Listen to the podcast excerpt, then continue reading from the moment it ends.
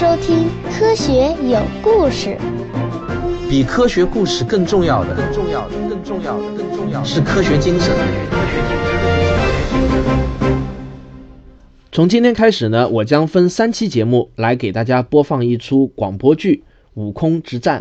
这个呢是我自己写的一篇中篇科幻小说改编成的广播剧。我试图尽可能的把前面讲过的所有的科学知识，通过一个故事给它串联起来。那么在这出广播剧里头呢，可谓是明星云集啊，很多喜马拉雅上的主播啊，不光是我们科学类的主播，甚至还有其他类别的主播都参演到了这部广播剧当中。我想请大家来猜一猜，这里面都有一些谁呢？小小的剧透一下啊。里面甚至呢还有我的媳妇和这个卓老板的媳妇都参演了，甚至还有喜马拉雅的小编都在里头录了一嗓子。废话少说，我们上菜。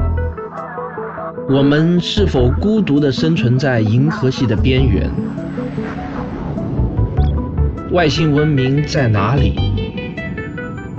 让我们一起来聊聊寻找外星人的科学吧。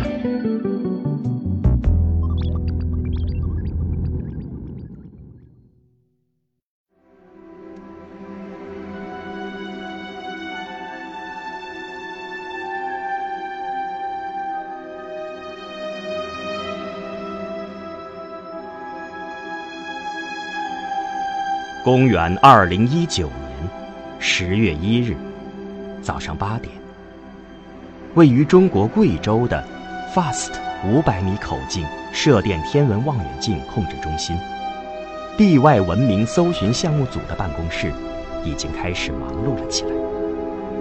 这台被称之为“悟空”的射电天文望远镜，是目前世界上最大的单口径望远镜，反射面积。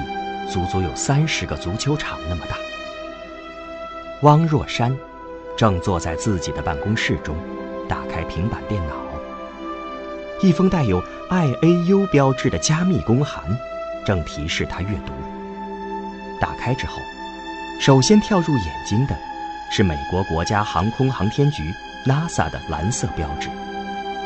汪若山心念一动，他知道。这或许就是他期待已久的那封邮件。王若山打开邮件，阅读了起来。没错，这正是他精心计算了五年之久的那个启动计划的关键邮件。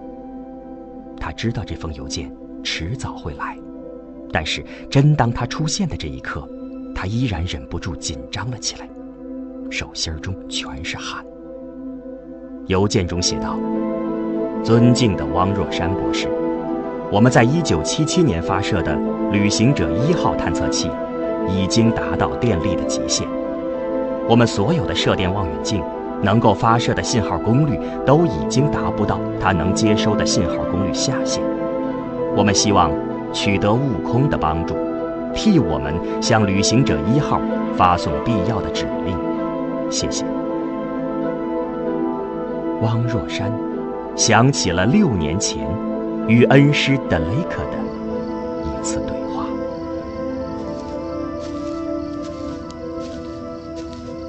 教授，这里只有我们两个人，我很想问您一个私人问题。但说无妨。四十年前，在您的主持下，人类朝五仙座 M 一三球状星团发射了阿雷西博信息。您现在？有没有一点后悔呢？你希望我后悔吗，若山教授？我也知道这是个伪命题，再去谈后不后悔已经毫无意义。我只想知道，这么多年来，您的观点是否有了变化？有变化，但恐怕要让你失望的是，我比四十年前更加感到 Matty 的迫切，而不是后悔。为什么？你觉得？一个落水的孩子靠自己的力量能获救吗？很难。是的，想要自己学会游泳而获救很难，他需要别人帮助。这四十年来，我没有看到人类在一点点学会游泳，恰恰相反，我们越陷越深。仅仅四十年，森林减少了一半，而沙漠增加了一倍。越来越多的国家拥有了毁灭世界的核武器，世界灭绝的核按钮从两个增加到了八个。温室效应已经导致全球的气温升高了两度，干净的饮用水源减少了百分之三十。还要我再说下去吗？唉，这些确实是令人痛心的事实。但外星文明就一定能成为人类的救世主吗？我不知道，正如。你也不知道人类是否一定能自己学会游泳一样，我们都不知道。我只知道这个世界在越变越糟糕，我们总该为此做点什么吧。但 Matty 的后果可能是人类的灭顶之灾，至少这个风险是存在的。我们值得去冒吗，孩子？我坚信，一个能够跨越恒星际空间到达地球的文明，至少是一个彻底解决了能源问题的二类文明。我们在他们眼中，只是宇宙动物园中的一头珍稀动物。我实在想不出一个二类或者三类文明去灭绝宇宙间如此稀有罕见的生命的理由。是的，我确实给不出证据，但这无关证据，这是我的信仰。人类文明是一个已经落水的孩子，我们应当大声叫一声 “help”。教授，我想告诉您一个秘密。什么秘密？我也是一个坚定的 Matty 拥护者，但是，我从来没有对外界暴露这一点。若山，一直以来你都是以一个反 Matty 者的面目出现的，你是怎么突然转变的？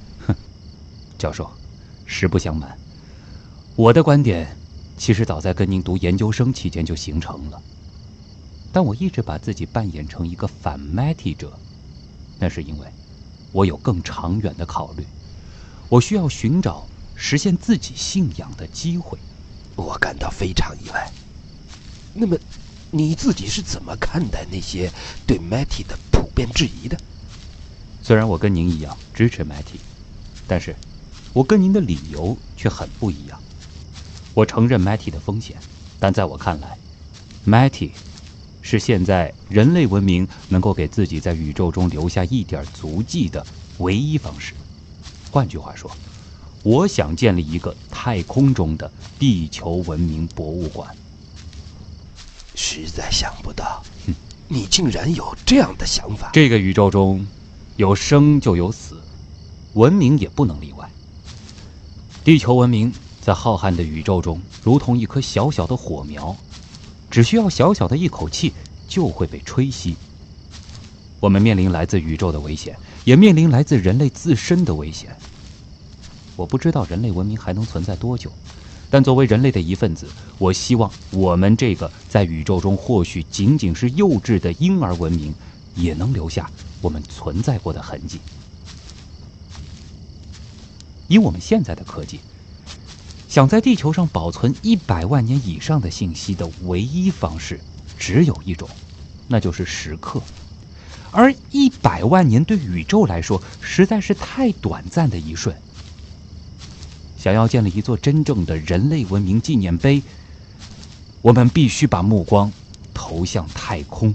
先驱者十号、十一号。旅行者一号和二号都已经把人类文明的痕迹带向了茫茫太空。教授，我们不需要自己欺骗自己。人类的探测器，哪怕在最理想的状态下，也需要至少两万年才能真正意义上飞出太阳系而已。而要飞到下一个恒星，至少也需要十几万年。如果遇到星际尘埃，这几乎是肯定的，探测器的速度会被逐渐降为零，最后只不过成为太阳附近被尘埃包裹、停滞不前的一块金属垃圾而已。或者，它的命运也逃不过被恒星或者黑洞俘获，永远的消失。这就好像人类在海边扔出一颗石子儿，就以为石子儿会自动漂洋过海了一样。而我，要用无线电波载着人类文明的信息，在宇宙中回荡，永久的保存下去。不可否认，你的这个想法很有意思。虽然从理论上来说，无线电波永远不会真正的消失掉，它们会在宇宙的虚空中无休止的传播下去。但是无线电波会扩散和衰减，恐怕不会像你想象的那样乐观。几十万甚至几百万年以后，它会削弱到不可能被其他文明所捕获。退一步说，即使有那种级别的文明存在，那么地球自发明无线电波以来，无数电台、电视的无线电信号已经在宇宙中扩散出去了。有所不同。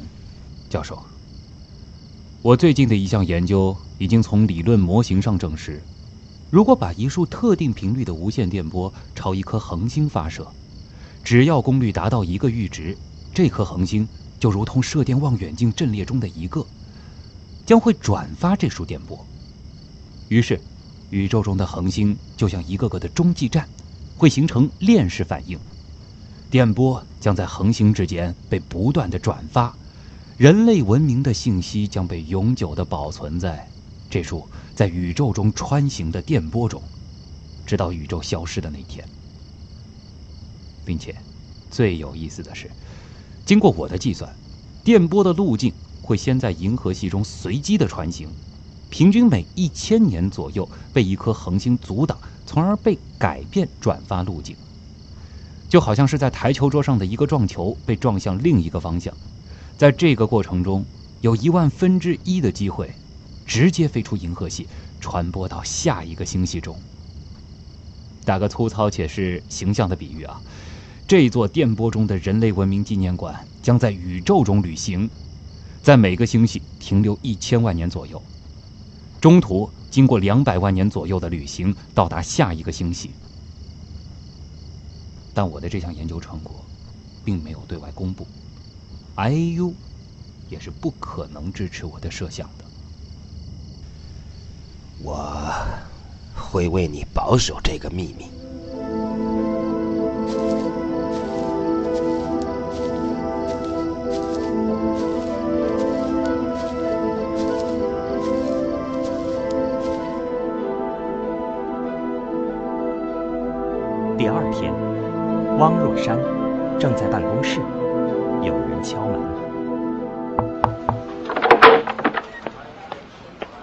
老板，方涵，IAU 那边来电话了，让我来问问你，NASA 的求助函收到没？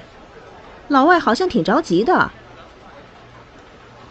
NASA 想请求悟空接管旅行者一号的测控，我会马上回复 IAU。我个人没意见，很乐意承担这个工作，但还是需要上级批复一下。你要知道，启动悟空的大功率定向发射，不是我一个人做主就够的。刚好，你替我打一份报告给中科院的领导，把情况说明下，争取领导的同意。好的。别忘了啊，把正面积极意义写得高一点、大一点。这个我擅长，你放心好了。本人最擅长从和谐社会以及国防大计两个角度同时论证项目的深远意义。闪了。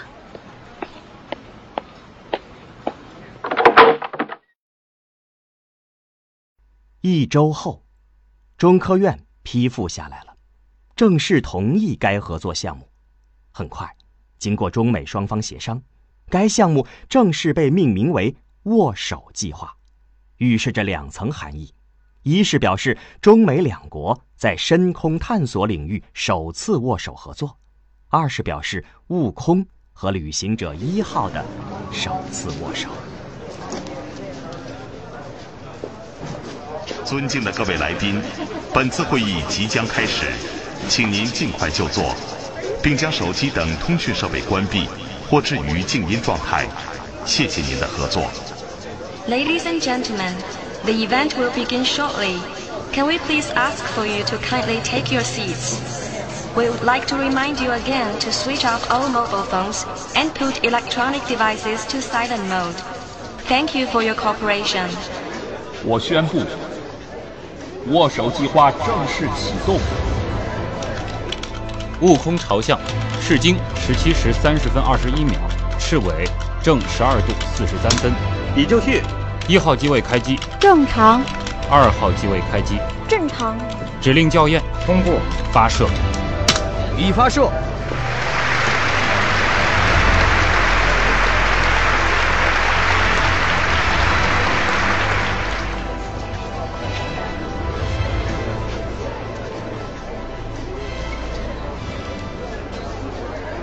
各位领导和同行们先回去休息。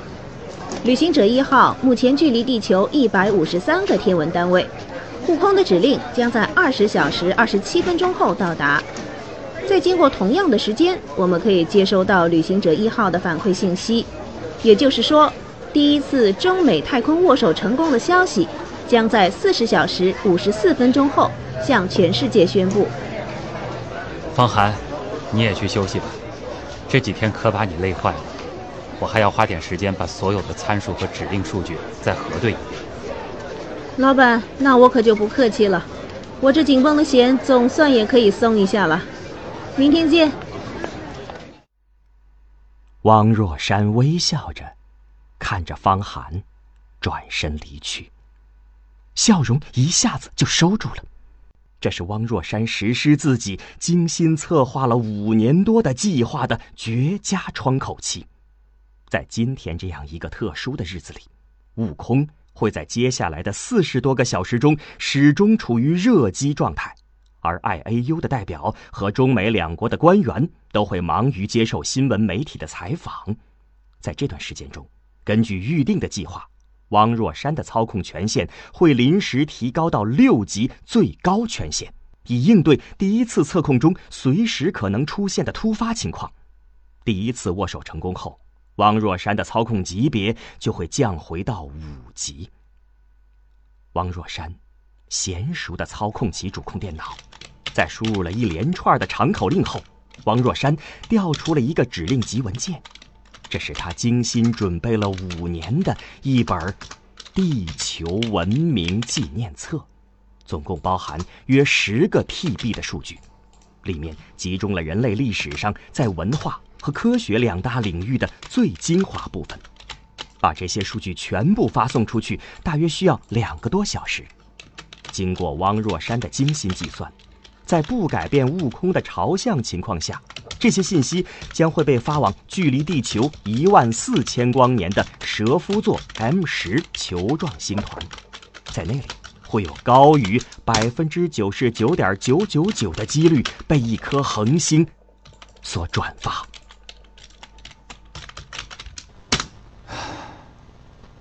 渺小的人类从此在浩瀚的宇宙中，终于有了属于自己的。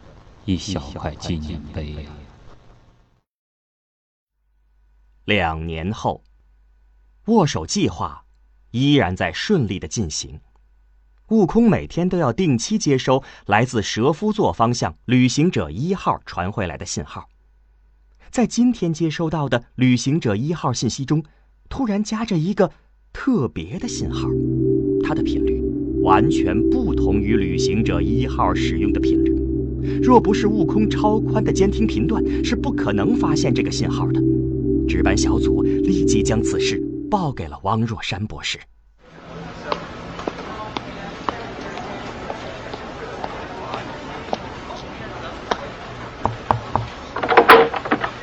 老板，你看，有点怪。从波长来看，这应该是一颗刚刚生成的脉冲星，但是间隔周期长的有点过分了。据我所知，我们已经发现的所有脉冲星的间隔周期还没有超过三秒的。难道是旅行者一号抽筋了？不可能，旅行者一号从理论上来讲，不可能产生如此高频的信号。信号源来自旅行者一号方向，这是确定的。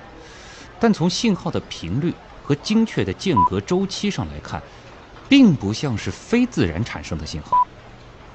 照理说。应该是颗脉冲星，但这个间隔周期确实有点长了。不过，或许我们发现了一种新类型的脉冲星，而且是一颗刚刚诞生的脉冲星。要不是我们两年来长期盯着一个方向，是没有这么好的运气的。就我印象中，到目前为止，国际同行还没有宣布过类似的发现呢。我有种直觉，这颗脉冲星的发现将改写我们以往对脉冲星成因的认识。说实话，我对旋转灯塔模型一向就没有好感。老板，深入研究这个信号的任务你就交给我吧。我对脉冲星一向很有兴趣，我申请给这颗脉冲星暂命名为“星蛋一号”。行，希望你早日出成果。先设法搞清楚信号源和地球的距离。美国人应该得不到这个信号，他们只能共享符合旅行者一号频率范围内的信号。好的，老板。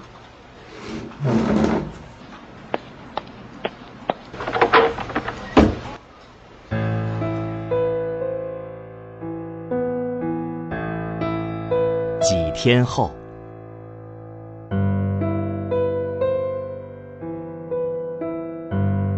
老板，我发现星蛋一号的脉冲间隔周期，在短短的一个月之内，从四点二九秒缩小到了四点二六秒，并且以一个匀速在持续递减，这太奇怪了。如果真是这样，恐怕我们要改写脉冲星的理论模型了。距离测量出来了吗？试了所有的方法，都无法测定距离，真奇怪。没有彻底搞清楚之前，我们不要向外界公布。不久之后，汪若山来到具有世界第二大单面射电望远镜的阿雷西博天文台。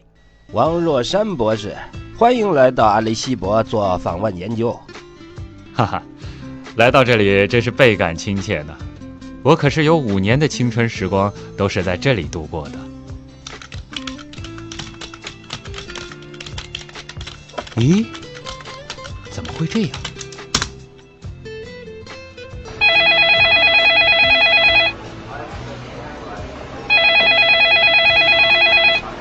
喂，老板好。方涵，赶快看一下星弹一号的状态。怎么了，老板？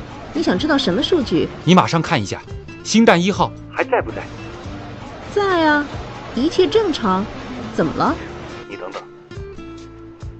到底怎么了？太不可思议了。方涵，如果我没有搞错的话，星弹一号离我们的距离，我算出来了。真的吗，老板？你用的什么方法？三角测量法。什么？老板，你说的是三角测量法？开什么国际玩笑？我不是在开玩笑。我们被我们的惯性思维蒙蔽了。我们一旦认定这是颗脉冲星以后，就默认它距离我们非常遥远。三角测量法这种古老的测量远处物体距离的方法，被我们从头脑中不自觉地过滤掉。你是说？阿雷西博看到的星蛋一号和悟空看到的有角度差。是的，有角度差。我已经计算出来了，星蛋一号距离地球不到一光年。老板，你说的是真的？这绝对不可能。是的，我也认为这绝对不可能。但是目前我得到的所有数据，只能推出这唯一的结论。并且，它的脉冲间隔为什么会缩小？我也想通了。很简单，它在朝我们飞过来。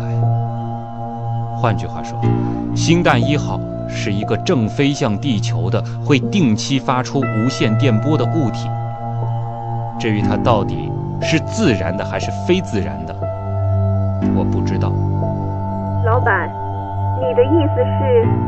它有可能是一艘外星人的飞船，或者是一群。当然了，也可能真的是颗脉冲星。我们应该马上通报给 IAU。我马上就给贾斯比主席打电话。自从汪若山向 IAU 报告了新蛋一号的情况后，地球上的所有射电望远镜全都指向了新蛋一号。很快。各种精确的数据被测量出来。此时，新蛋一号位于距离地球将近四万个天文单位的奥尔特云边缘，正以接近光速的十分之一的速度朝地球飞来，质量和体积仍然未知。如果按照目前的速度不变的话，新蛋一号将在六年后到达地球。全世界的光学望远镜全都指向了新蛋一号，但无论是地面的超级望远镜，还是太空望远镜，都无法在这个距离上看到新蛋一号。联合国主办的研讨会几乎每天都在进行。从新蛋一号发射的毫无智慧的特征信号看，这应该是一个自然形成的宇宙天体，但这个天体到底是什么还无法确定，很有可能是一个微型脉冲星。它应该会进入木星的引力范围后被木星捕获，成为木星的一颗卫星，或者像1997年苏梅克列维九号彗星一样一头撞向木星。但是撞击的威力会远大于苏梅克列维彗星。会对地球造成多大的影响呢？尚无法确定，需要等待新代一号离地球更近一点，能够被太空望远镜看到，计算出了体积跟质量之后才能确定。新蛋一号是一个非自然物体，它发出的信号虽然没有任何复杂特征，但是其实起到一个定位导航作用。这个信号的工作原理类似于雷达回波，可以把这个物体精确地引导到地球来。至于它到底是一个探测器，还是一艘宇宙飞船，甚至是一个舰队，目前无法判断，因为它对于我们来说，除了这个信号以外，似乎完全是隐形的。国际社会应当立即向全世界各国政府发出预警：人类文明有可能在六年后首次接触地外文明。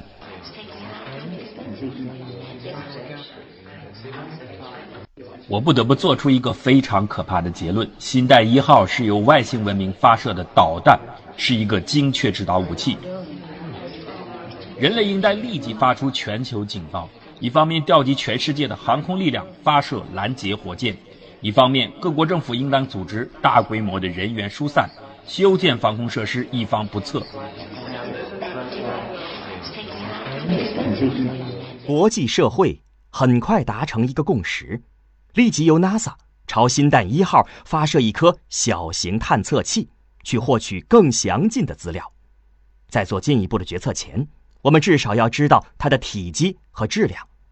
在全世界的通力合作下，仅仅用了两个月的时间，探测器和超级运载火箭都完成了，在美国的卡纳维拉尔角发射升空。它将在四年后与新蛋一号以五分之一光速擦肩而过。这颗探测器被命名为“千里眼”。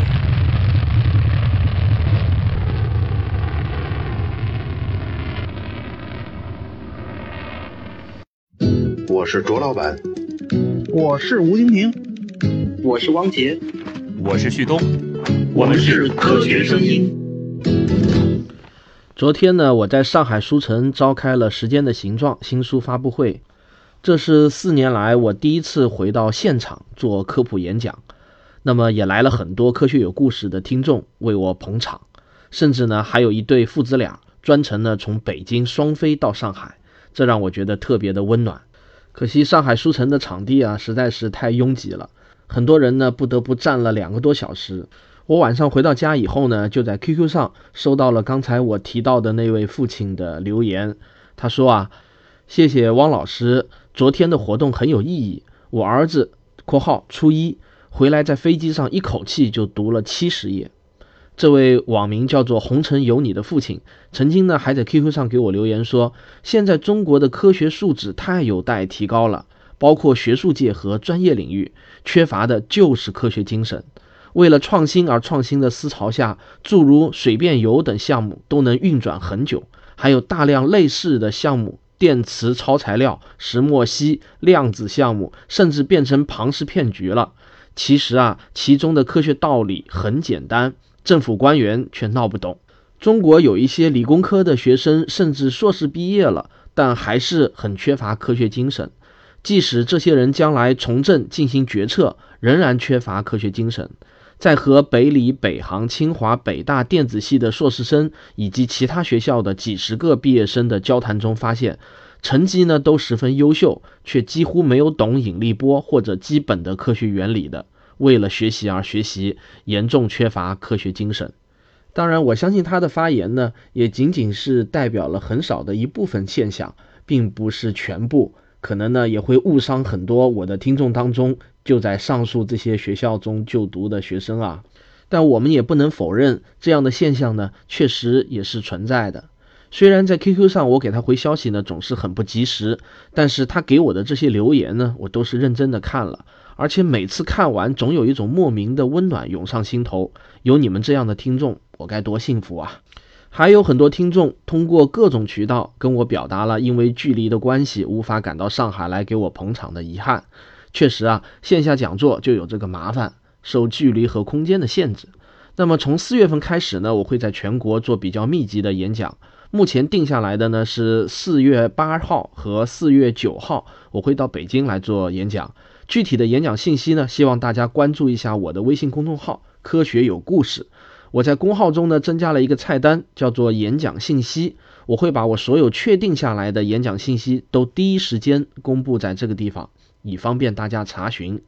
另外呢，我的收费专辑目前正在播讲《银河英雄传说》，也欢迎大家购买我的付费专辑。好，如果您喜欢我的节目的话，请别忘了点一下订阅。如果您觉得我的节目对您有帮助的话呢，也请您赞赏以资鼓励。我们下期节目再见。